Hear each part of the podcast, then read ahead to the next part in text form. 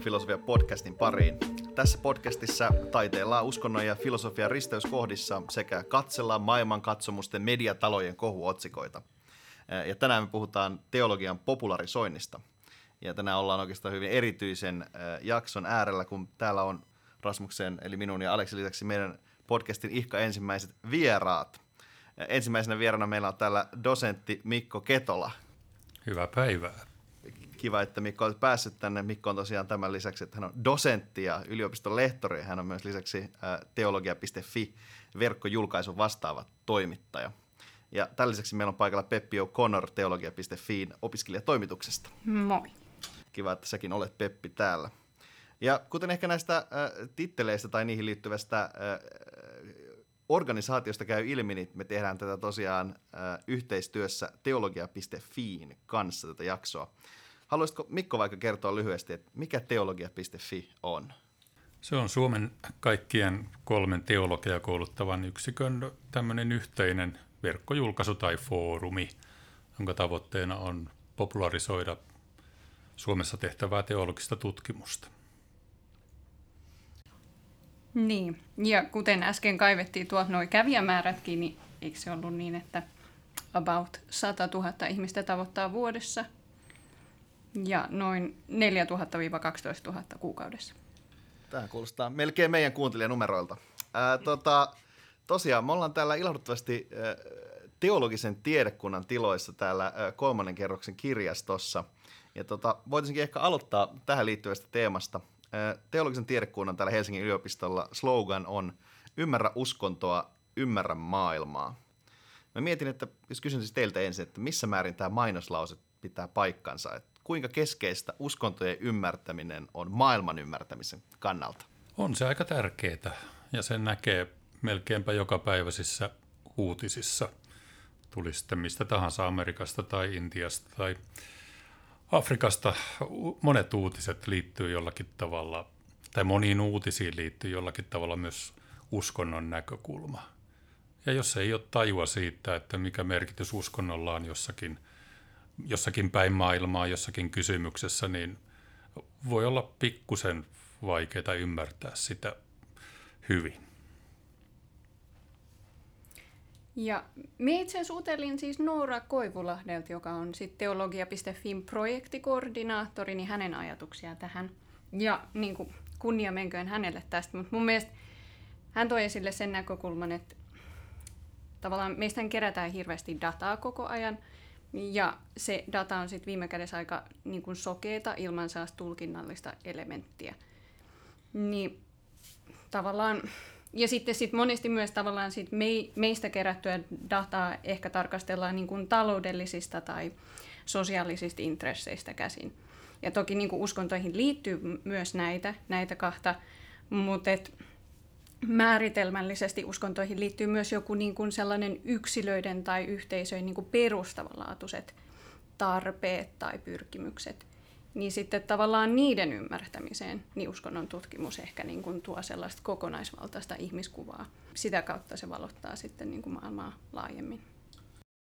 Tämä sun tuoma näkökulma myös se, että mitä niin kuin teologia ja uskonnon tutkimus voisi tuoda vaikka, jos ajatellaan niin kuin että vaikka nimenomaan niin globaalien ilmiöiden ymmärtämisessä uskonnoilla on selkeästi me, suuri merkitys, mutta ehkä kuitenkin varmaan kieltämättä niin kuin jotenkin nyt jossain mielessä sekulaarissa yhteiskunnassa uskonnon asema julkisuudessa on jokseenkin niin kuin, ö, vähentynyt. Okei, toki nyt niin kuin vaikka Päivi Räsäsen puheista käydyn oikeudellisen keskustelun ympärillä on, voidaan varmasti sanoa, että uskonto on niin kuin myös tullut julkisuuteen hyvin vahvasti siinä, niin, niin, niin mutta voisiko myös olla just, just tällainen niin kuin yksi keskeinen ulottuvuus, tämmöinen ikään kuin jonkinnäköisen niin kuin maailmankatsomusten syvärakenteen ymmärtäminen, mitä se uskonnon ymmärtäminen olisi?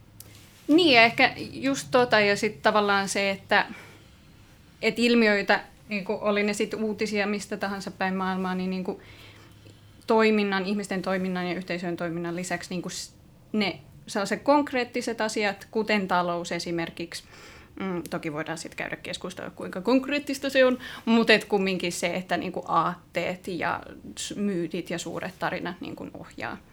Ja myös tavallaan niinku tuohon, että missä määrin meidän yhteiskunta oikeasti on sekulaari niin sehän on myös mielenkiintoinen kysymys. Niin, ja sitten on todettu, että vaikka yhteiskunnat, varsinkin läntisessä Euroopassa, sekularisoituu, niin ei se merkkaa sitä, että uskonnollisuus vähenisi.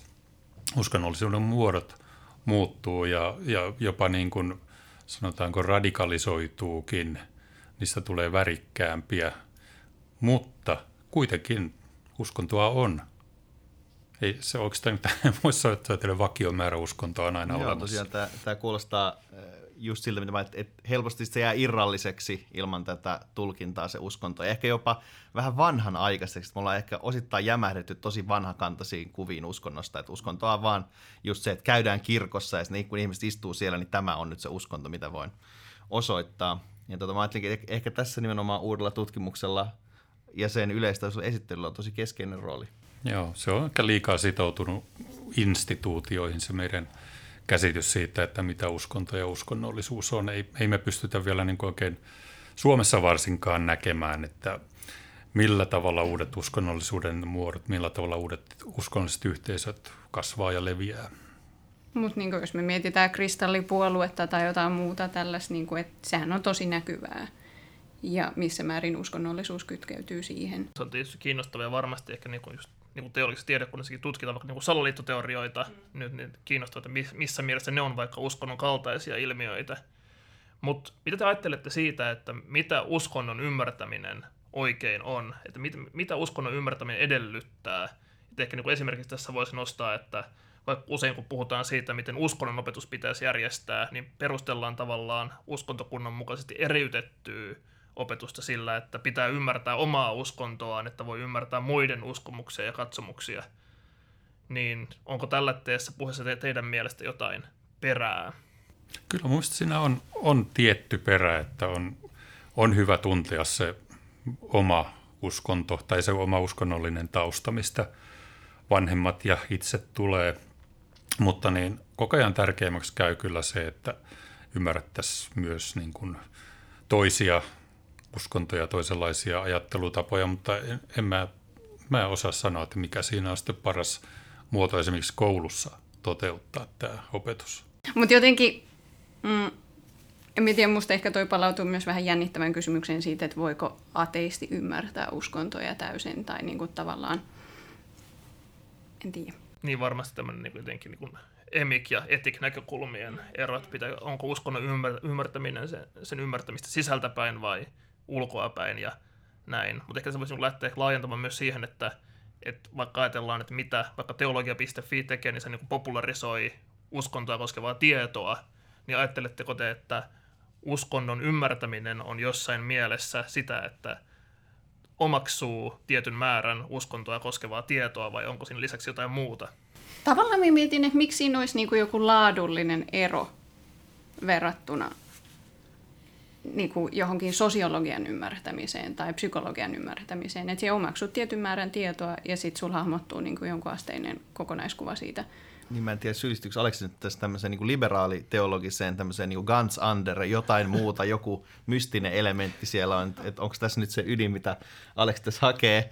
Mutta to, tosiaan se, musta tuntuu, että uskonto nimenomaan aika usein, ainakin itselle opetettiin vielä jotenkin lukiossa, että uskonto on sui generi, omaa luokkaansa jotenkin semmoinen, ja sillä on nimenomaan perusteltu se, että minkä takia jotenkin uskontoa pitää tutkia, kun se on niin omanlaistaan. Mutta sitten taas ehkä tämä on se freesimpi näkökulma, että no, et onko uskonto loppujen lopuksi sillä tavalla niin erilainen ilmiö kuin jotkut muut sosiologiset ilmiöt. Että et, et sitä voitaisiin nimenomaan sitten, äh, siitä, siitä koskevaa tietoa voitaisiin jakaa ihan samalla tavalla kuin muitakin yhteiskunnallisia ilmiöitä koskevaa tietoa. Joo, näin, näinhän se on ja tämä asia joskus aiheuttaa väärinymmärryksiä. Silloin tällöin saa kuulla tämmöisiä oletuksia, että tehän luette raamattua siellä teologisessa tiedekunnassa, että miten te muuta siellä niin kuin teettekään – mutta ajatellaan jotakin, siis mä oon itse kirkkohistorioitsija, niin ei meillä nyt ole mitään kirkkohistoriallista metodia käytössä. Meillä on historialliset metodit käytössä ihan samanlaista kuin millä tahansa muulla historian alalla. Se on varmaan vaan me systemaatikot, joilla on oma systemaattinen metodi, joka haluttiin pitää erityisesti kiinni, vaikka ehkä mekin Aleksen kanssa molemmat ollaan tehty meidän tutkimusasioita filosofisella metodilla, joka kyllä yhä yhtä hähmäinen. Mutta... Eli luetaan kirjoja ja kirjoitetaan. Ja ehkä tässä varmasti on niinku just, että ehkä vähän yritin niinku hakea tällaista jonkinnäköistä nimenomaan liberaaliteologista ansaa, mikä tuntuu uskonnon filosofisessa keskustelussa usein nousevan pintaan, että voidaanko uskontoa selittää, mutta varmaan jos mietitään niin teologian, tieteen filosofiaa, niin varmasti ehkä järkevämpää puhua nimenomaan siitä, että, että jossain mielessä niin kuin teologinen tieto varmaan eroaa jollain tavalla, tai uskonnon tutkimuksen tieto eroaa jollain tavalla siitä, että mitä sitten joku niin kuin uskonnolliset uskomukset on ja uskonnollinen tieto on. Että vähän niin kuin, varmaan jossain välissä mielessä voisi kai sanoa, että, että, että tieteellinen uskonnon tutkimus ei pyri sanomaan mitään uskonnollisista uskomuksista sinänsä. Se on selvää.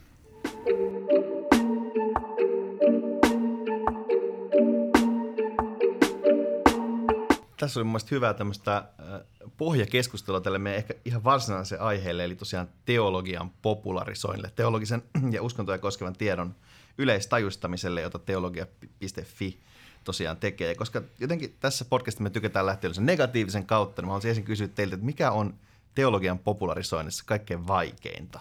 No, meillä on tietysti tiettyjä sellaisia erityistermejä, jotka ei heti aukene alaa tuntemattomalle. Ja tuota, kun lähdetään popularisoimaan, niin täytyisi muistaa selittää tarpeeksi asioita. Ei voi olettaa, että ihmisillä olisi sellaista yleissivistystä, että ne pystyy ymmärtämään heti jotakin hämäriä termejä. Mun tulee heti mieleen, että sun oma katolilaisuutta käsittelevä tutkimus, että siellä on kaiken näköiset transsubstantiaatiot ja kaiken näköiset katoliseen liturgiaan liittyvät termit. Niin miten, miten sä avaat niitä tuommoisessa kontekstissa? No onneksi juuri näitä termejä en, ei ole tarvinnut mun koskaan avata. Mulla on aika, sanottaisiko aika suoraviivasta historiallista tutkimusta ja vieläpä niin kuin nykyaikaan liittyvää. Totta kai, kyllä niin kuin, jos puhuu vaikka katolisen kirkon hallinnosta, minkälaisia kaikkea virastoja ja, ja henkilöitä siellä on, niin totta kai ne täytyy muistaa niin kuin vääntää rautalangasta su, suoren, suurin piirtein, että mitä tämä tarkoittaa, mitä tämä taho tekee, mikä sen suhde on, on muihin vastaaviin ja niin poispäin. Jotenkin tulee mieleen, aina puhutaan, tai täällä ehkä teologisessa on puhuttu siitä, että meidän uskontosivistys on aivan kammottavalla tasolla vaikka Suomessa, että, että mitä ihmisiltä voi enää olettaa, että, että kun ei tätä voi verrata edes esimerkiksi katolisessa kontekstissa, että voisi verrata luterilaiseen kirkkoon, kun ei ihmiset tiedä, mikä rovasti on sielläkään, niin miten tavallaan, miten tämä tavallaan niin kuin pitää suhteuttaa tämmöisessä suomalaisessa modernissa kontekstissa?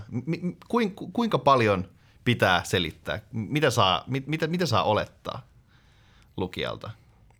No, jos nyt puhutaan meidän oletetusta lukijakunnasta, niin siellä on aika paljon kyllä ihan teologeja ja uskonnonopettajia, pappeja ynnä muita, mutta on, on, on, on kyllä niin kuin muutakin yleisöä, jotka haluaa, haluaa sivistää itseensä vähän laajemmin, mutta mä, mä oon aika pessimistinen sen suhteen, että kuinka paljon voi ihmisiltä olettaa mitään uskonnollista yleissivistystä tai teologista yleissivistystä, että voi tietysti toivoa, että olisi yleissivistystä yleensä. Ja, ja siihen nyt kuuluu tietysti myös niin kuin uskontoon liittyviä seikkoja. Sanotaan että vaikka, että jos, jos puhutaan veden muuttamisesta viiniksi tai vuorisaarnasta, niin, niin tuota, en tiedä kuinka monella ihmisellä nykyään niin kuin menee huuli pyöreäksi, kun ne kuulee tämän. Että meidän täytyy olla vähän varovaisia siinä, että kuinka paljon oletetaan ihmisten tietäviä. Mieluummin sitten lankeaa niin kuin ylivarovaisuuden puolelle ja selittää asioita auki. No, miten tämä Peppi näyttäytyy opiskelijatoimituksen puolella? Tavallaan ehkä just se, että opiskelijatoimituksen jäsenetkin voi helposti käyttää sellaisia sanoja, jotka on heille niin kuin täysin automaatio, että ymmärtää sen, mutta että sitten niin kuin joutuu muistuttelemaan siitä, että tämä täytyy avata lukijalle. Mutta sitten toisaalta niin kuin musta toinen iso haastehan on ehkä se, että se mikä useimmiten kiinnostaa joku sensaatiomainen tai joku kohu. Et nyt maaliskuussa, kun löydettiin Juudean niin kuin aavikolta nyt ne viimeisimmät kirjakääröt ja Jutta Jokirantaa niin kuin haastateltiin ykkösaamussa, niin siinä hän totesi jotenkin, kun toimittaja kysyi, että no löytyykö niistä jotain kohahduttavaa, niin se, että, että tutkijan näkökulmassa on hyvä, että sieltä ei löytynyt että se niin kuin, tavallaan lisäisi sitä todennäköisyyttä, että on niin kuin, aito, aito lähde. Mutta niin kuin, ja mun mielestä viimeisimmässä teemanumerossakin Esa Hyvönen käsitteli omassa jutussaan sitten taas niin kuin, tavallaan Jeesuksen vaimo tekstiä tai evankeliumia ja sen ympärille niin kuin 2010-luvulla syntynyttä kohua, niin sehän kiinnostaa. Mutta jotenkin se, että miten, miten niin kuin popularisoida tiedettä silloin, kun se ei ole sensaatiomaista. Koska se on kumminkin se normi, että se ei ole.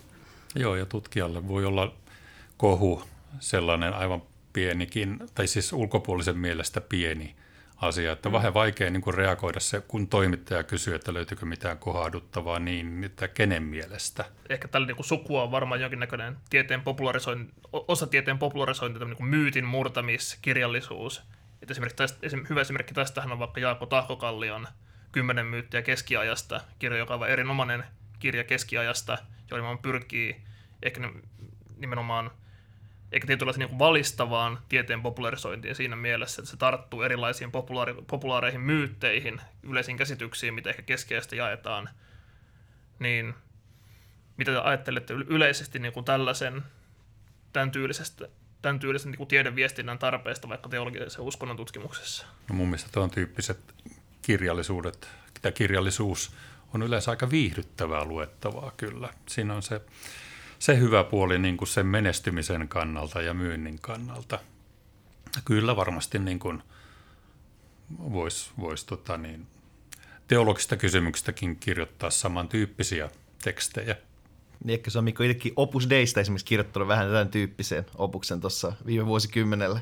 No joo, kieltämättä. Se, siitä tuli vähän sen tyyppinen, koska lähtö, lähtökohta oletus oli se, että tai mä en tiennyt paljon sitä aiheesta etukäteen ja sitten mä löysin mielenkiintoisia seikkoja. Joo, tämä on kyllä just, just tulee mieleen ehkä teologina vahvinta nimenomaan kaikki nämä Dan Brown-kuviot ja siihen tämä Opus Deikin kai osittain liittyy siihen, niihin liittyviin salali, salaliittoasioihin.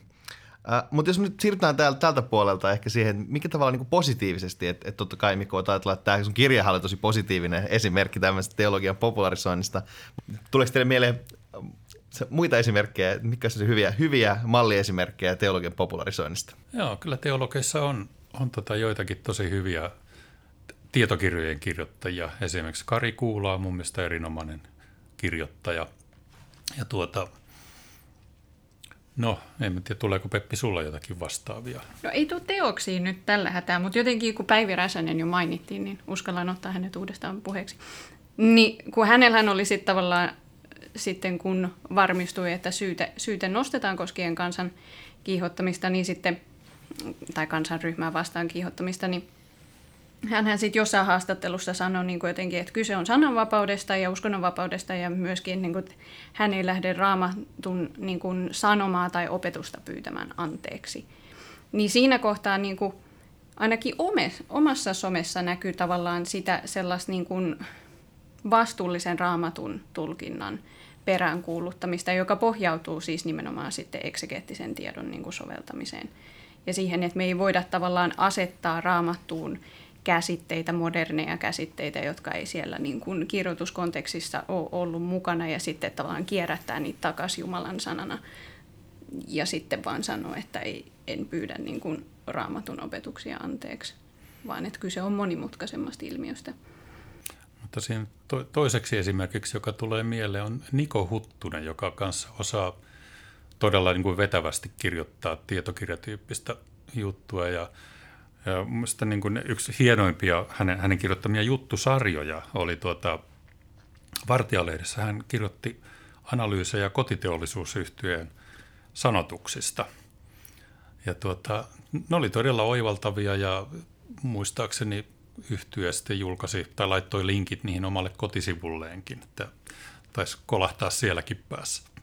Se on aika monipuolista, että se voi olla vastuullisraamatun tulkintaa tai kotiteollisuuden tulkintaa, että et, et siinä tässä ehkä näkyy nimenomaan tämä, että teologia on ehkä enemmän jollain temaattinen tiede, että et on niin erilaisia lähestymistampoja uskontoon kuin voi vaan olla. Täällä on myös hyviä esimerkkejä somesta. Kyllä mekin ollaan joskus puhuttu esimerkiksi Jyri Komulaisesta, joka on Twitterin päivystävä teologia, siellä avaa, avaa yleensä monia asioita. Ja Kari Kuulakin ollaan taidettu mainita useamman kerran. Kari myös tietääkseni kuuntelee tätä podcastia, joten terveisiä, jos, jos satut olemaan äh, kuulokkeiden äärellä. Mutta vaikka niin musta olisi ihan kiinnostavaa kuulla, että niin kuin, mikä teidän mielestä tekee niin kuin, hy- hyvän niin kuin, tieteen popularisoijan? Millainen on hyvä tiedettä popularisoiva henkilö? No mielellään tietysti sujuva kirjoittaja ja sellainen, joka osaa yhdistellä asioita ja jolla on jotakin historiallista näkymistä. Komulaisen Jyri on oikein, oikein hyvä tässä sekä siinä, mitä hän kirjoittaa katolista kirkosta, että sitten idän uskonnoista ja, ja niitä koskevia analyysejä. Ehkä sellainen perinteinen jotenkin tieteen popularisoijan käsitys on varmaan, että, että vähän niin kuin tiedettä pitäisi popularisoida vasta sitten, kun oma akateeminen ura on jotenkin ehkä kypsessä vaiheessa.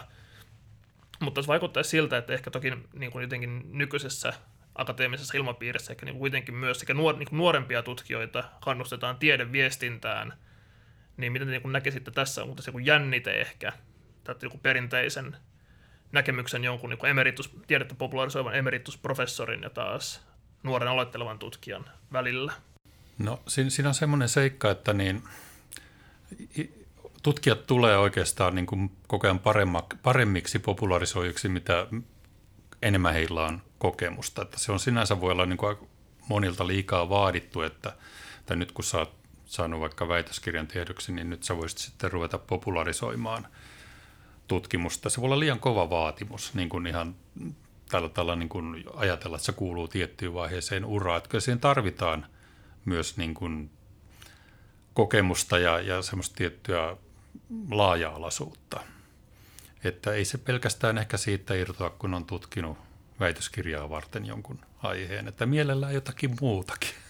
Niin, tavallaan myös, että millä asteella popularisoidaan. Että jos teologia.fin opiskelijatoimitus kirjoittaa niin kuin graduhaastatteluja tai väitöskirjahaastatteluja ja sitä kautta pyrkii tekemään näkyvämmäksi sitä tavallaan tiedekunnan tai tieteenalan sisäistä toimintaa, niin siinä ei ehkä edellytetä samanlaista niin kuin kokemuspohjaa, vaan riittää, että ymmärtää niin kuin jotain siitä toimintaprosessista. Joo, joo, se on kiinni myös sitä, että missä foorumilla sitten mm. popularisoi, että popularisoiko meidän omilla tutuilla foorumeilla, joiden lukijakunta on enimmäkseen kuitenkin enemmän tai vähemmän asiantuntevaa, vai pyrkiikö sitten niin ihan sanomalehtiin saamaan juttuja läpi, mikä on nykyään koko ajan vaikeutunut. Onko, onko tähän, täytyy tarttua, että onko tähän sanomalehtiin, jos sinne pitäisi saada jotain kuitenkin mielellään saada tämmöistä yhteiskunnallista vuorovaikutusta, niin onko sinulla jotain arvioita, minkä takia se nykyään on vaikeampaa? Eikö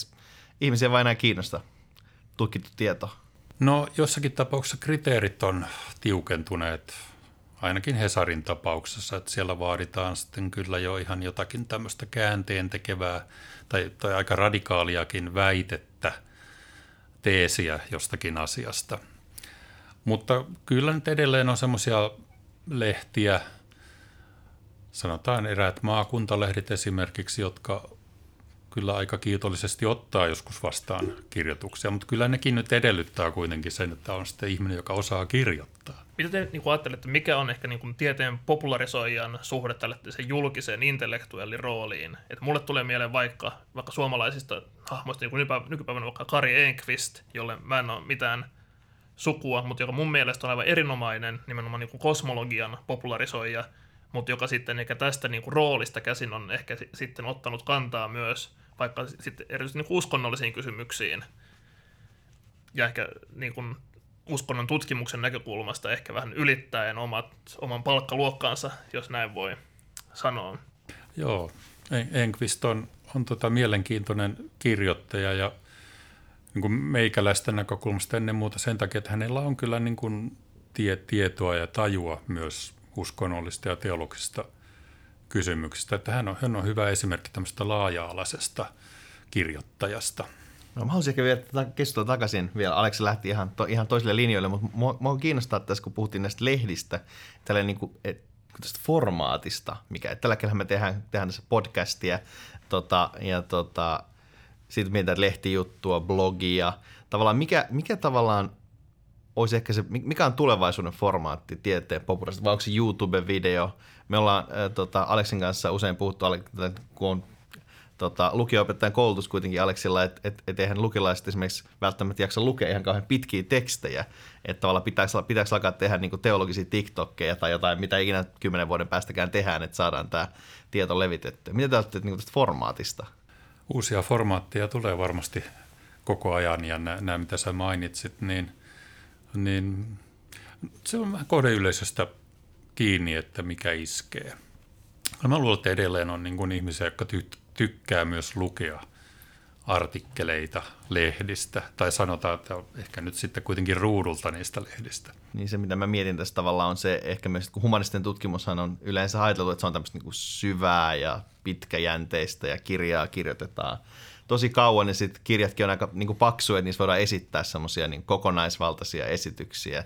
Niin miten tällainen, niin kuin, että jos ennen saatiin Hesarista aukeamaan ja siihen saa kuitenkin vähän esittää, niin mitä sitten kun saa enää vaan semmoisen niin kuin, twiitin verran tilaa, niin miten sitä sitten tehdään? Eli mun mielestä niin kuin videoesse on sellainen, mikä suomalaisten sisällön tuottajien olisi niin kuin kiva ottaa haltuun, koska sehän tarjoaa niin kuin jossain määrin, ei ehkä verrattavissa kumminkaan niin kuin kirjoitettuun tekstiin, mutta jossain määrin niin kuin tilaa sille, että käsitellään jotain asiaa niin kuin analyyttisesti ja syvällisesti ja tahdistetusti.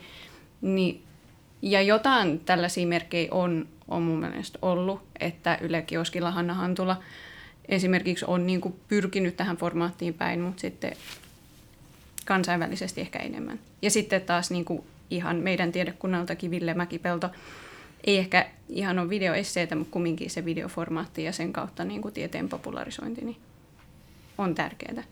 Joo, videoesseen tosiaan ainakin filosofian puolella niin kuin tuolla niin kuin englanninkielisessä maailmassa alkaa olla keskeisiä tapoja. Että siellä on useita tämmöisiä isompia starroja YouTubessa, jotka popularisoi filosofiaa tätä kautta – ehkä se niin hyvä, että mainitsin Ville Mäkipello, on se kiinnostava esimerkki tiedeviestiästä siinä mielessä, että hänellä niin tarvittiin jotkut top 10 jotain videot, tuntuu olevan niin hyvin suosittu formaatti, mutta tavallaan on, ja ehkä epäilemättä tässä nyt ei ole tarpeen rinnastaa Mäkipellon YouTubea vaikka niin kuin populaaritieteelliseen kirjaan, mutta onko vaikka jos mietitään tämmöistä niin ihmistieteellistä tutkimusta, niin onko tietynlainen tämmöinen vähän niin kuin sisällön ikään kuin kuluttamisen nopeus, että pieneen tilaan pitää saada paljon asiaa, niin onko siinä uhkana ehkä tietynlainen niin kuin, just Rasse puhuu niin kuin syvyydestä, että niin kuin, ikään kuin tiedon pinnallistuminen, että myös ihmistieteellisestä ikään kuin tiedeviestinnästä tulee vähän semmoista niin kuin nopeiden faktojen esittämistä.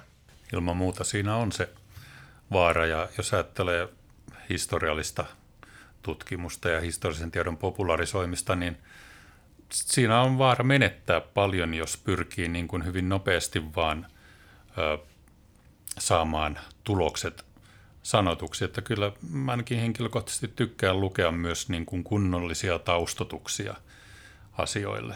Mutta tämä on ehkä jossakin määrin makuasia, että joillekin maistuu sitten paremmin semmoinen nopeampi tieto.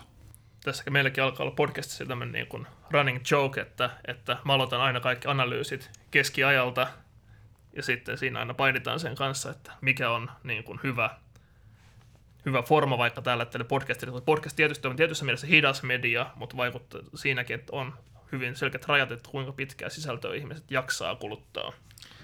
Niin kyllähän tämä, me aletaan olla täällä, toki tuolla niin anglo-amerikkalaisessa maailmassa podcast kestää usein kolme tuntia, että tämä meidän yleensä tämä niin kuin tunti vartti ei ole niin pitkä, mutta ehkä suomalaisessa, suomalaisessa meiningissä podcast kestää yleensä vain puoli tuntia. Mutta jos, jos vielä ehkä, ehkä tästä voisi äh, jatkaa, mua kiinnostaa tämä, tämä niinku rooli, äh, mikä tässä on, että kun teologia.fin kaltaisia tämmöisiä niinku ihmistieteiden tutkimusta popularisoivia julkaisuja on niinku noussut ihan suhteellisen näkyvästi esiin, että itse toki täytyy vetää aina kotiin päin antropologina ja sanoa, että näkyvimpänä ehkä äh, antropologi tässä tota, viime aikoina. Ja tota, mietin, että siellähän on juuri tämmöistä jotenkin aika välähdyksenomaista tietoa erilaisista tämmöistä kulttuurista ilmiöistä ympäri maailmaa. Ja mä mietin, että mikäköhän, mikä tämmöisten niin yleistajuisten julkaisujen rooli on ehkä yhteiskunnassa laajemmin, mutta myös niin yliopistolla, akatemiassa nyt ja tulevaisuudessa. Millaisia, millaisia rooleja nämä yleistajuiset julkaisut ottaa? Kyllä se rooli varmaan tulee merkittävämmäksi. Tosin, jos ajattelee ihan niin kuin tämmöisiä ansioluettelo seikkoja, niin ei mun mielestä näitä nyt niin kuin tarpeeksi vielä noteerata missään hauissa sitä, että millaista YVV-toimintaa ihmiset harjoittaa. Se on niin kuin semmoinen, että hyvä, että semmoista on, mutta niin en, en mä usko, että äh, niin kuin arvioijat rupeaa edes arvioimaan kunnolla, että minkälaista toimintaa hakija on tehnyt. Niin ja sitten toisaalta tulee mieleen, että ehkä niiden julkaisujen merkitys näkyy myös opiskelijoissa. Että tavallaan helpostihan tuommoiset julkaisut voi olla se niin kuin portti sisään johonkin tieteenalaan siinä vaiheessa, kun on niveltymässä kiinni niin kuin, niin kuin toisen asteen jälkeen siinä opintoihin tai jotain sellaista. Että se herättää sen kiinnostuksen ja keskustelun. Ja kyllä ainakin itse toivon, että ehkä silloin kun haki teologissa joskus silloin ajat sitten, niin olisi ollut kiva, jos olisi ollut jotain tämän tyyppistä niin kuin sille jotenkin sille tiedossa, että sit oma, oma niin kuin käsitys teologiasta oli lähinnä sitä, että oli lukenut Jaakko Hämeen Anttila, että joo, mä, tota mä haluan tehdä, mutta sitten sit, no toki. Ensimmäinen Arabian kurssi tietenkin tunnetusti todisti tämän vääräksi ja sitten mä rupesin tekemään jotain helpompaa niin uskonnon filosofiaa.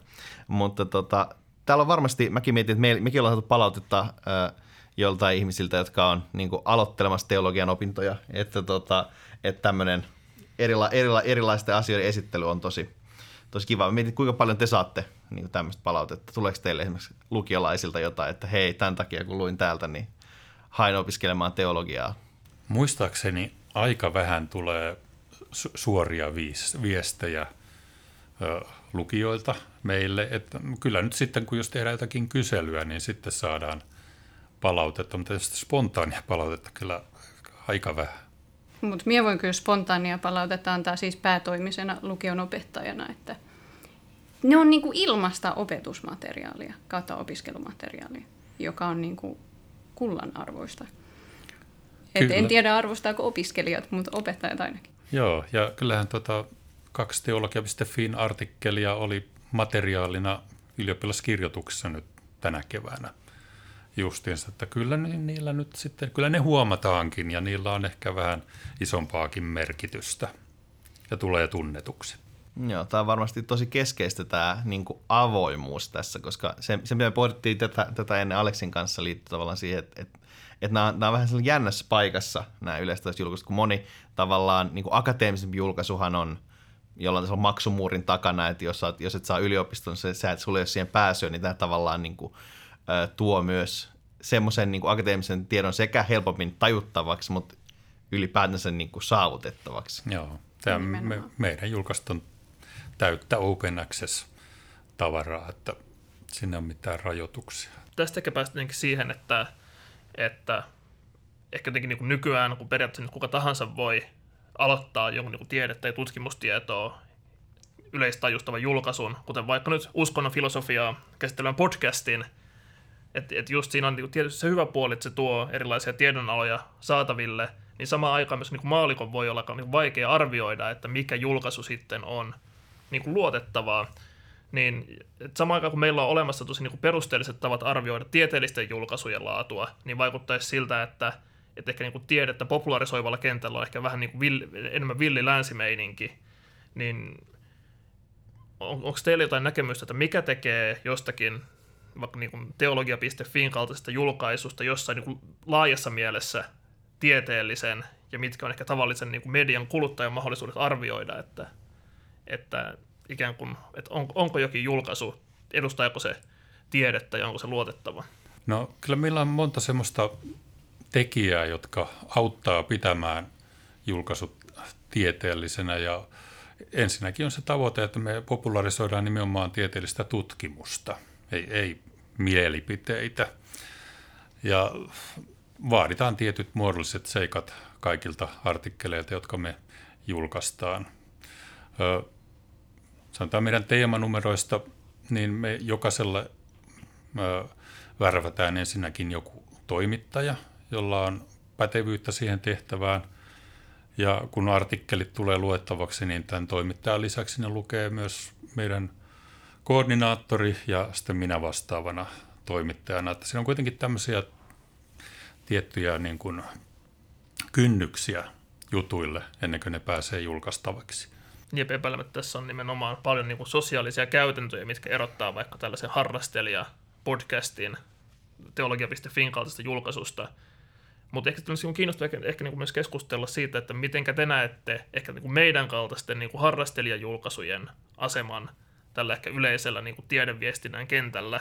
Että kuitenkin tietyssä mielessä me ollaan molemmat hankittu asiantuntemusta omalla alallamme ja pyritään tekemään taustatyö huolellisesti, vaikka myöskään esittäydytä tieteellisenä mediana ja ei suositella ketään käyttämään meitä vaikkapa kurssiesseen lähteenä. Niin, ehkä tähän voi jatkaa tavallaan, tähän koskee myös sitten ehkä ei vaan tietenkään meidän kaltaista podcastia, vaan myös niitä, niitä videoesseitä, että niitähän tekee aika usein vaikka joku filosofian väitöskirjatutkijat tai tämmöiset, että heillä on tavallaan jonkin verran taustaa, mutta sitten ei kuitenkaan ole sille etabloituneita tutkijoita tai ei ole mitään verkostoa. Ja kyllä mekin vaikka laitetaan niin lähde, lähteet niin näiden yhteyteen, mutta, mutta siinä on sellainen jännä ero, että mikä, mikä tavallaan, mitä te ajattelisitte tällaisesta, mikä, mikä se rooli on? No ainakin se rooli on musta erityisesti siinä, että niinku, mm, tuo näkyväksi sen, että näihin asioihin voi suhtautua niin kuin intohimoisesti ja ne voi herättää niin kuin keskustelua. Eikä tavallaan, että se elävöittää sitä, vaikkakaan niin kuin se ei välttämättä tietenkään vastaa tieteellistä tutkimusta tai artikkelia. Joo, ja siinä on kyllä niin kuin aika paljon luottamuksesta kyse myös, että kuulija voi luottaa niin kuin vaikka podcastin tekijöiden ö, asiantuntemukseen ja ammattitaitoon. Tietysti, tietysti tulee helpommaksi tämä luottamuksen syntyminen, mitä useammin seuraa jotakin jaksoa, että sanotaan, että jos yhden kerran vaan seuraa, seuraa niin eihän sen perusteella nyt ehkä vielä uskalla tehdä mitään johtopäätöksiä, mutta kyllä sen kuulee sitten ja näkee, että on, onko asiallista meininkiä. Et ehkä niin kun yksi vielä jotenkin tämmöinen niin teologia ja uskonnon tutkimusta popularisoiva ikään kuin median muoto on vaikka tämmöinen, mikä ainakin just vaikka englanninkielisessä YouTubessa on selkeästi elävä alakulttuuri, tämmöinen niin kristillisen apologetiikan skene, jossa niin kuin popularisoidaan nimenomaan niin kuin tieteellistä tutkimusta, jota esittää usein kristityt tutkijat selkeästi kuitenkin niin kuin pyrkimyksenä rationalisoida heidän omaa vakaumustaan. Että vaikka Suomessa tällainen niin kuin apologeettinen media on ehkä selkeästi tosi niin kuin marginaalinen ilmiö, niin se on varmaan silti niin kuin ihan olemassa oleva asia.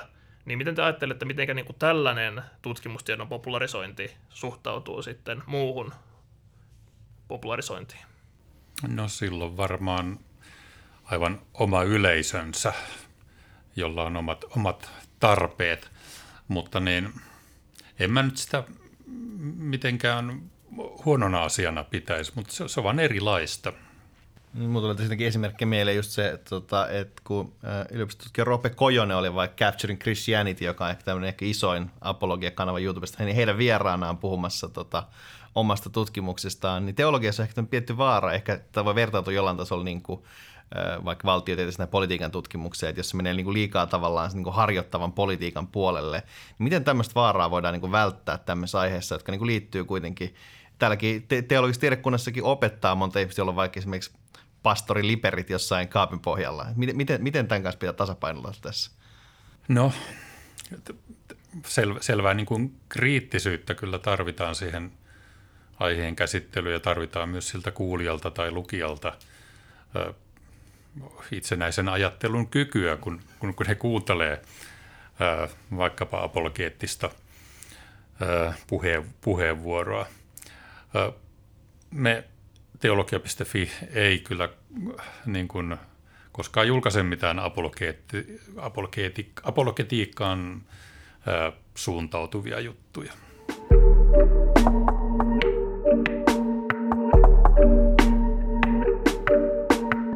Joo, tässä me ollaan ehkä jonkin verran sivuttu sitä, että, että jotenkin teologi, uskontotieto, tämmöinen tietyllä tavalla kuplautuu. Että ne on ne sama, vähän samat tyypit, jotka lukee näitä juttuja ja tämmöiset ihmiset, jotka etukäteen jo tietää sitten lukea asioita. Niin miettii, että ehkä tässäkin puhutaan tästä sanomalehdistä, että, että ei kirkollisessa mediassa niin teologian, teologien, uskonnon tutkijoiden puheenvuoroja ei ihan liian usein nähdä. Niin jos mä mietin tämmöistä niin teologista asiantuntemusta laajemmin, niin mietin, missä kysymyksissä, minkälaisissa asioissa, mitä teemoja pitäisi nykyistä enemmän tuoda esille? Minkä, mi, miten tavallaan voitaisiin yhteiskunnallisessa keskustelussa paremmin hyödyntää teologista uskonnontutkimuksen tietoa? Voisi ottaa esiin semmoisen asian, että suomalaisissa sanomalehdissä ei ole mitään uskonnollisten asioiden tai teologisten asioiden erityis, erityistoimittajia nykyään. Hesarissa oli vielä joskus kymmenen vuotta sitten Paavo Tukkimäki-niminen kirjoittaja. Mutta niin nykyään tuntuu, että uskontoa, teologiaa, liippaavia juttuja tekee kuka tahansa toimittaja, joka nyt niin kuin haluaa tai joka siihen määrätään. Me oltiin tuota, teologia.fin voimin, ö, onkohan sitten jo puolitoista vuotta, haastattelemassa Hesarin päätoimittajaa Kaius Niemeä ja, ja kysyttiin tätäkin juttua, että voisiko Hesariin esimerkiksi tulla vielä joskus joku teologitaustainen toimittaja. Eihän nyt sitä mahdottomana pitänyt, mutta ei nyt mitään kampanjaa ainakaan sellaisen saamiseksi selvästikään ole ollut. No, mutta jos siellä olisi se teologisten asioiden toimittaja, niin millaisia asioita, millaisia siis asioita olisi hyvä tehdä juttuja, jos saisit Mikko päättää tai jos saisit Peppi päättää? No kun mua lähti tässä kysymyksessä kiinnostaa, että mitä on ollut viime aikoina, niin siellä oli yllättäen tavallaan Ylellä – mm, Lauri Snellmania haastateltu väikkäristään koskien pahuuden ongelmaa. En tiedä, onko teille... Kyllä, uskonnon filosofia Ylellä aihetta. Ja tavallaan niin kuin, aika myös abstrakti aihe tai sellainen niin kuin, yleistasoinen ongelma, mutta joka ei kumminkaan kiinnity välttämättä mihinkään niin kuin yksittäisen asian. Ja sitten siellä oli myös Hesarin puolella sitten taas niin kuin yllättäen haastateltu koskien siis niin kuin kuu, kuulemisen niin kuin auttamisen tai kuuroilla käytettyihin tällaisiin kuuloistutteisiin – niin tavallaan si, siinä artikkelissa käsiteltiin sit eettistä problematiikkaa siinä, että kun me voidaan näennäisesti korjata ainakin joku vamma, niin mitä ongelmia sit siihen mahdollisesti liittyy ja tavallaan, että viittomakieli kulttuurina sitten supistuu. Niin siinä oli haastateltu myös sitten teologian tohtoria tavallaan niin kuin kehystämään tai mm, avaamaan sitä niin kuin sosiaalieettisiä ongelmia.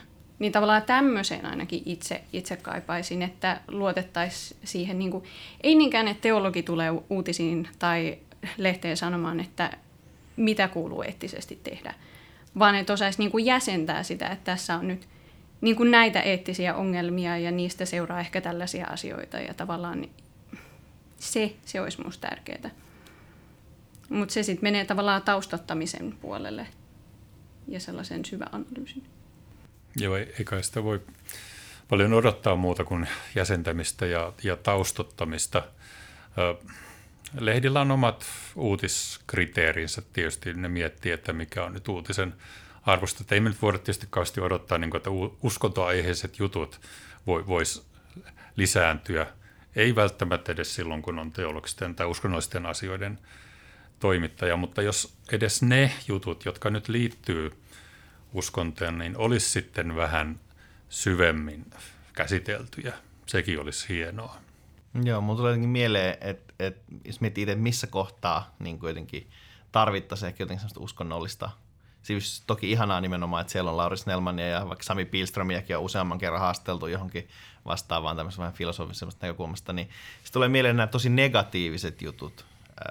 Terrorismi, jotkut katolisen kirkon hyväksikäyttöskandaalit, sitten ehkä nyt nämä tavallaan konservatiiviset lausunnot, vaikka tämä Case Päivi Räsänen taas, niin että tavallaan, on, onko niissä tavallaan teidän, teidän mielestä niin kuin teologit ottanut riittävästi roolia, tätä vähän sivuttiin jo, mutta ainakin musta tuntuu, että esimerkiksi vaikka liittyen uskonnollisesti motivoituneeseen terrorismiin, niin sitten jotenkin sekin on jäänyt niin kuin, ehkä jotenkin politiikan tutkijoiden tai ehkä jonkin lähi tutkijoiden ää, niin kuin, puolelle täysin, että jotenkin sitten taas sitä niin kuin uskonnollista puolta ei sitten ole hirveästi osattu ehkä, tai olla myöskään ollut kiinnostusta kysyä sitten siellä median puolella. Joo, kyllä siis meidän alalta varmasti löytyisi ihmisiä, jotka osais sanoa näihin asioihin, mutta niin sanomalehtien toimituksessa yleensä muualla ei välttämättä oikein tiedetä ja osata sitten kysellä, että kuka voisi olla tämän asian asiantuntija. Että on huomannut jonkin verran se, että jotkut toimittajat, jotka vähän ehkä enemmän sitten kirjoittaa uskonnollista kysymyksistä, ne on, niillä on ne omat niin kuin luotetut lähteensä, johon ne aina, joiden puoleen aina sitten kääntyy. Ja se voi helposti mennä vähän yksipuoliseksi joskus. Vaikuttaa myös siltä, että joskus saattaa päästä niin kuin toimittajien soittolistoille ihan vaikka sillä, että twiittaa jostain aiheet sopivaan aikaan. Tulee meillä vaikka Timo Miettinen esimerkkinä tutkijasta, joka omien sanensa mukaan kommentoi jotain, kommentoi Brexitia Twitterissä ja seuraavana päivänä soitettiin Ylelle puhumaan asiasta. Niin ehkä tässä on jotenkin, että, että jos muotoilen tässä niin kysymyksen, niin, niin missä määrin vaikka niin teologien tai teologi, teologien pitäisi ja teologit voisi ottaa jonkinnäköistä niin proaktiivista roolia oman asiantuntemuksensa esiin tuomisessa. Voisi tietysti viittailla enemmän. Timo miettinyt onneksi tota, osaa myös asiansa, että ei, ei pelkästään niin kuin viittien ansiosta ole sinne kutsuttu. Mutta totta kai tässä pitäisi olla kommentoimaan halukkaiden ihmisten aktiivisesti esillä erilaisissa yhteyksissä, että ei, ei toimittajat tosiaankaan niin kuin tuu kotoa ketään hakemaan niin sanotusti. Tämä mietin, että tässä oli näin nimenomaan Twitterissä tota, Hanna Vass ja Anna Kontula vaihtoi viestejä siitä, että yliopisto esimerkiksi ei erityisesti tue, vaikka tästä puhuttiin edus, eduskunnan lausuntojen antamista. Niin miten sä että, että, että onko yliopistolla, tuleeko sieltä riittävästi niin tukea siihen, että tavallaan tämmöistä työtä kannattaisi tehdä? No ky- kyllä niin semmoisia hyväksyviä ääniä kuuluu, mutta niin, niin kuin jo sanoin, niin kyllähän sitä voisi niin kuin jollakin tavalla yrittää arvostaa enemmän myös ihan konkreettisesti vaikkapa viranhakujen yhteydessä. Vähän painottaa sitä, että kuinka aktiivisesti tekee YVV-hommia. Mutta se vaatii vähän kyllä ajattelutavan mu- muuttamista.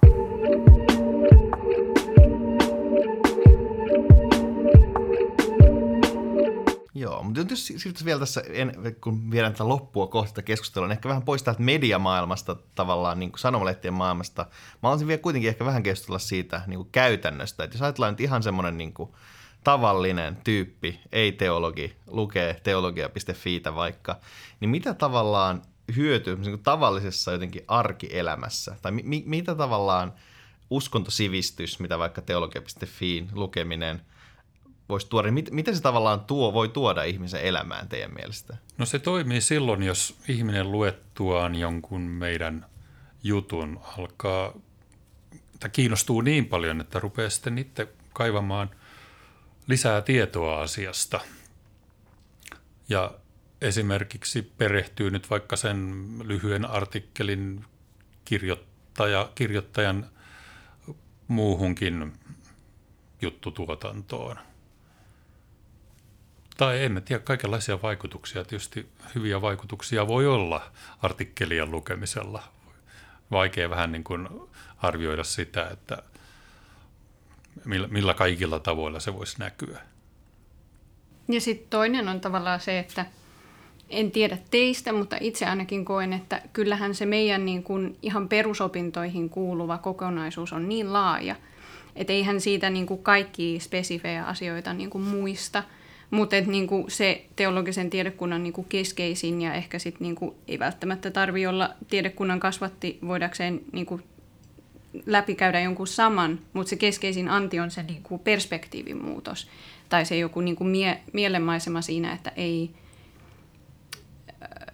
on suurempi kynnys lähteä vähättelemään katsomuksellisia asioita – nyt päällimmäisenä esimerkkinä heitä meidät takaisin sinne mediamaailmaan, mutta tavallaan se, että kun se kaksikymppinen niin kuin nuori nainen oli menossa vapaaehtoisesti asepalvelukseen, mutta sitten kiellettiin hijabin käyttö, niin tavallaan sitä keskustelua kun seurasi, niin monet lähti niin kuin vähättelemään sitä koko valintaa ja sitä halua käyttää huivia ja niin kuin sellaista, niin ehkä semmoiseen niin kuin yleinen uskontoon liittyvä sivistys tuo sellaista malttia että heräisi enemmän se uteliaisuus, että mikä tässä on sitten niin kuin taustalla.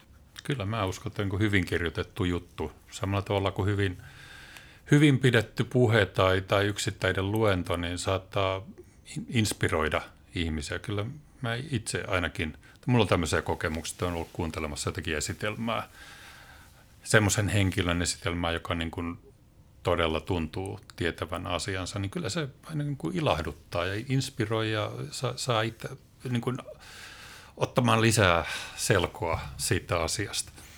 Ja var, varmasti ehkä tässä on, mikä tulee niin kuin että samaan aikaan kun vaikka tuosta Gallup tuli esille se, että aika niin kuin harva suomalainen lopulta pitää ehkä niin kuin uskontoa niin kuin ainakaan aktiivisesti merkityksellisenä asiana hänen elämässään, niin varmaan voisi ajatella, että jossain mielessä kuitenkaan ei ole ikään kuin neutraalia tai mitään niin kuin sitoumuksetonta paikkaa, josta käsin lähestyä uskontoa ilmiönä, vaan ehkä se pikemminkin on niin kuin jokin asia, mitä ei vaikka tiedosteta, niin – niin uskonnon tutkimuksen ja teologian, teologisen populaaritieteen kuluttamisesta voi olla se hyöty, että ikään kuin tuo niitä omia sitoumuksia tunnetuksia näkyväksi, jolloin ehkä voi ajatella ottavansa just jonkinnäköisen niin kuin kokonaisvaltaisemman suhteen ympäröivään todellisuuteen. Ehkä mä itsekään, että tavallaan ehkä vähän samasta näkökulmasta. Usein tämmöiset jotenkin vähänkin syvemmälle menevät tämmöiset niin artikkelit tuo esiin niin kuin asioista, että ne on vähän monimutkaisempia kuin usein ajatellaan, että meillähän nyt nykyään erityisesti yhteiskunnassa keskustelussa tämmöinen niin kuin tendenssi tosi vahvasti yksinkertaistaa ja kärjistää, ja tavallaan tämähän liittyy myös vahvasti uskonnollisiin asioihin, että tavallaan niin kuin ne jollain tasolla ajatus kiistakysymyksiksi. Niin tässä mä ehkä, niin kun tämä oli mun mieleen, niin kysyisin vielä jotenkin, että että monella tapaa humanistisen tutkimuksen, ihmistutkimuksen ylipäänsä pointti on tuoda esiin se, että kuinka monimutkaisia asioita oikeasti on. Niin miten semmoista voi popularisoida? Että ei annetakaan oikeita vastauksia. Joo, siinä on vähän kyse samasta kuin tämmöisessä my- myytin purkamisessa, että tuo, tuo esille jonkun yllättävän, lukijalle yllättävän näkökulman. Ja silloin kirjoittajalla tietysti on, on se vaikaus, että mistä se nyt tietää, mikä niin kuin suurelle yleisölle kenties voi olla tämmöinen yllättävä näkökulma. Silloin täytyy tietysti luottaa siihen omaan asiantuntemukseensa ja kokemukseensa ja myös niin kuin muilta sa- saatuun palautteeseen. Että eihän meillä tosiaan niin kuin kukaan niin kuin ole ihan yksin siinä kirjoittamisen kanssa, että kyllä meillä niin kuin usealta henkilöltä saa palautetta niistä jutuista. Ja me kyllä pyritään katsomaan sitä, että jos on jotakin tämmöistä, että se nousee sitten niin kuin kunnolla esiin myös ihan niin kuin otsikkoa myöten. Eikä niin jatkokysymyksenä tähän, että no mitä sitten, että tietysti niin kuin tieteen popularisoinnissa on ehkä niin kuin aina semmoinen tietynlainen niin kuin jotenkin säihkyvyys ja valovoimaisuus asia, mikä herättää huomiota, niin entä sitten kun jotkut asiat nyt vaan on niin kuin aika tylsiä, ihan noin niin kuin, vaikka ne kääntäisi miten, mutta ne voi silti olla tärkeitä, mm. niin miten popularisoida tylsiä asioita? Joo. Mutta sehän on tavallaan se ydin, ydinongelma ehkä, hmm. tai sellainen haaste. Hmm. Mutta et jotenkin et luottaisi lukioihin myös, että ihmiset niin kuin myös kaipaa nyanssia keskusteluihin ja asioiden ymmärtämiseen. Ja se asia, mikä jonkun mielestä voi olla tylsä, niin voi olla jonkun mielestä erity, erittäin niin kuin, hieno ja kiinnostava. Mutta kyllä sillä on niin kuin, sillä muodolla on myös merkitystä, että kyllä niin kuin kaikki kirjoitukset voidaan saada enemmän tai vähemmän semmoiseen muotoon, että ne on sujuvaa tekstiä, ne on hyvin otsikoituja, niissä on hyvä ingressi ja tuota, tulokset tulee riittävän hyvin – esille. Että ei voi olettaakaan, että kaikki aiheet kaikkia kauheasti kiinnostaisi. Joo, mutta se on tosiaan hyvä hoitaa. Musta tuntuu nämä kaikki tämmöiset äh, muotoseikat kuntoon. Tähän näkyy musta myös niissä, sillä mainitulla videoesseen että niihin tuodaan yleensä jotain äh, jonkinlaista viihteellistä elementtiä, mikä ei kuitenkaan yleensä, jos se tehdään hyvin, niin mitenkään syö sitä niin kuin vakuuttavuutta, mutta se tekee sitten semmoisen katsottavamman. Mutta ehkä tässä kohtaa on hyvä päätellä tätä keskustelua. Mä haluaisin kysyä vielä yhden kysymyksen teiltä. Ja me etukäteen puhuttiin vähän, että tämä oli aika vaikea kysymys, koska tietenkin valikoima on loistava. Mutta jos teidän pitäisi valita yksi teologia.fi-artikkeli, joka kaikkien suomalaisten pitäisi lukea, niin mikä se olisi ja miksi? Haluatko Peppi vaikka aloittaa? No minä nyt huijaan ja sanon niin tutkimus, tai siis niin juttusarjan. Ja niin se on ehkä nyt tämä opiskelijatoimituksen viimeisin koskien tavallaan teologisen tieteen alan eri tutkimusprojekteja ja että tavallaan pyritty tuomaan niitä näkyväksi suuremmalle yleisölle, että mitä eri tutkimusprojekteissa tehdään. Ja että siellä on esimerkiksi niin kuin Religion, Conflict and Dialogue tutkimuskeskus ja sitten Religion, Ecology and Diversity tutkimuskeskus ja niin kuin tämän tyyppisiä juttuja, missä on hirveästi mielenkiintoista settiä ja hirveästi erilaisia tut- tutkijoita. Että suosittelen lukea niitä. koska niin kuin, se oli itsellekin ihan semmoinen silmiä avaava, että mitä kaikkea tehdäänkään. Joo, se on erittäin hyvä kirjoitussarja kyllä. Tota, mä, to, todella vaikea niin kuin mitään yksittäistä juttua löytää. Meillä on ollut todella paljon hyvin kirjoitettuja mielenkiintoisia juttuja. Mä katsoin nyt yhden vähän vanhemman jutun. Aila Lauha, tiedekunnan entinen dekaan ja kirkkoistelun professori, kirjoitti 2011 teemanumeroon pääkirjoituksen Suomalainen teologikoulutus maailman huipputasoa, jossa tota, hyvin niin kuin yleistajuisella tyylillä kerrotaan, että miksi tämä on huipputasoa, mitä kaikkea täällä tehdään. Tässä jutussa on toki semmoista niin kuin numerotietoa, joka perustuu sen hetken tilanteeseen, mutta tämä, tämä on mun mielestä edelleen niin kuin hyvin valaseva juttu ja vakuuttava. Tässä kuulostaa, että jos nämä molemmat lukee tämän sarjan tai jutun, niin sai hyvän kuvan suomalaisesta teologiasta. Joo, laitetaan nämä linkit näihin tuon jaksokuvaukseen tuttuun tapaan. Mutta tosiaan tässä vaiheessa me halutaan varmasti kiittää. Meillä on ollut täällä vieraan tänään Peppi O'Connor ja Mikko Ketola. Kiitos lämpimästi, että olitte täällä. Ja tota, tosiaan tämä, voidaan tässä kohtaa paljastaa, kun ne tulee sama aika oikeasti, tämä äänitetään siis ehkä ensimmäisenä, tai se ei ehkä ensimmäisenä, vaan oikeasti ensimmäisenä osana. Me tehdään siis myös toinen, toinen podcast, joka tulee teologia.fiin tota, podcast-sarjaan, jossa me puhutaan sitten enemmän uskonnon filosofiasta. Ää, mutta tosiaan kiva, että olet kuunnellut tähän asti. Ja tota, meille voi tuttu tapa lähettää palautetta Instagramissa ja voi ottaa sähköpostiakin uskonnonfilosofia at gmail.com. Kiitos Kiitos kutsusta.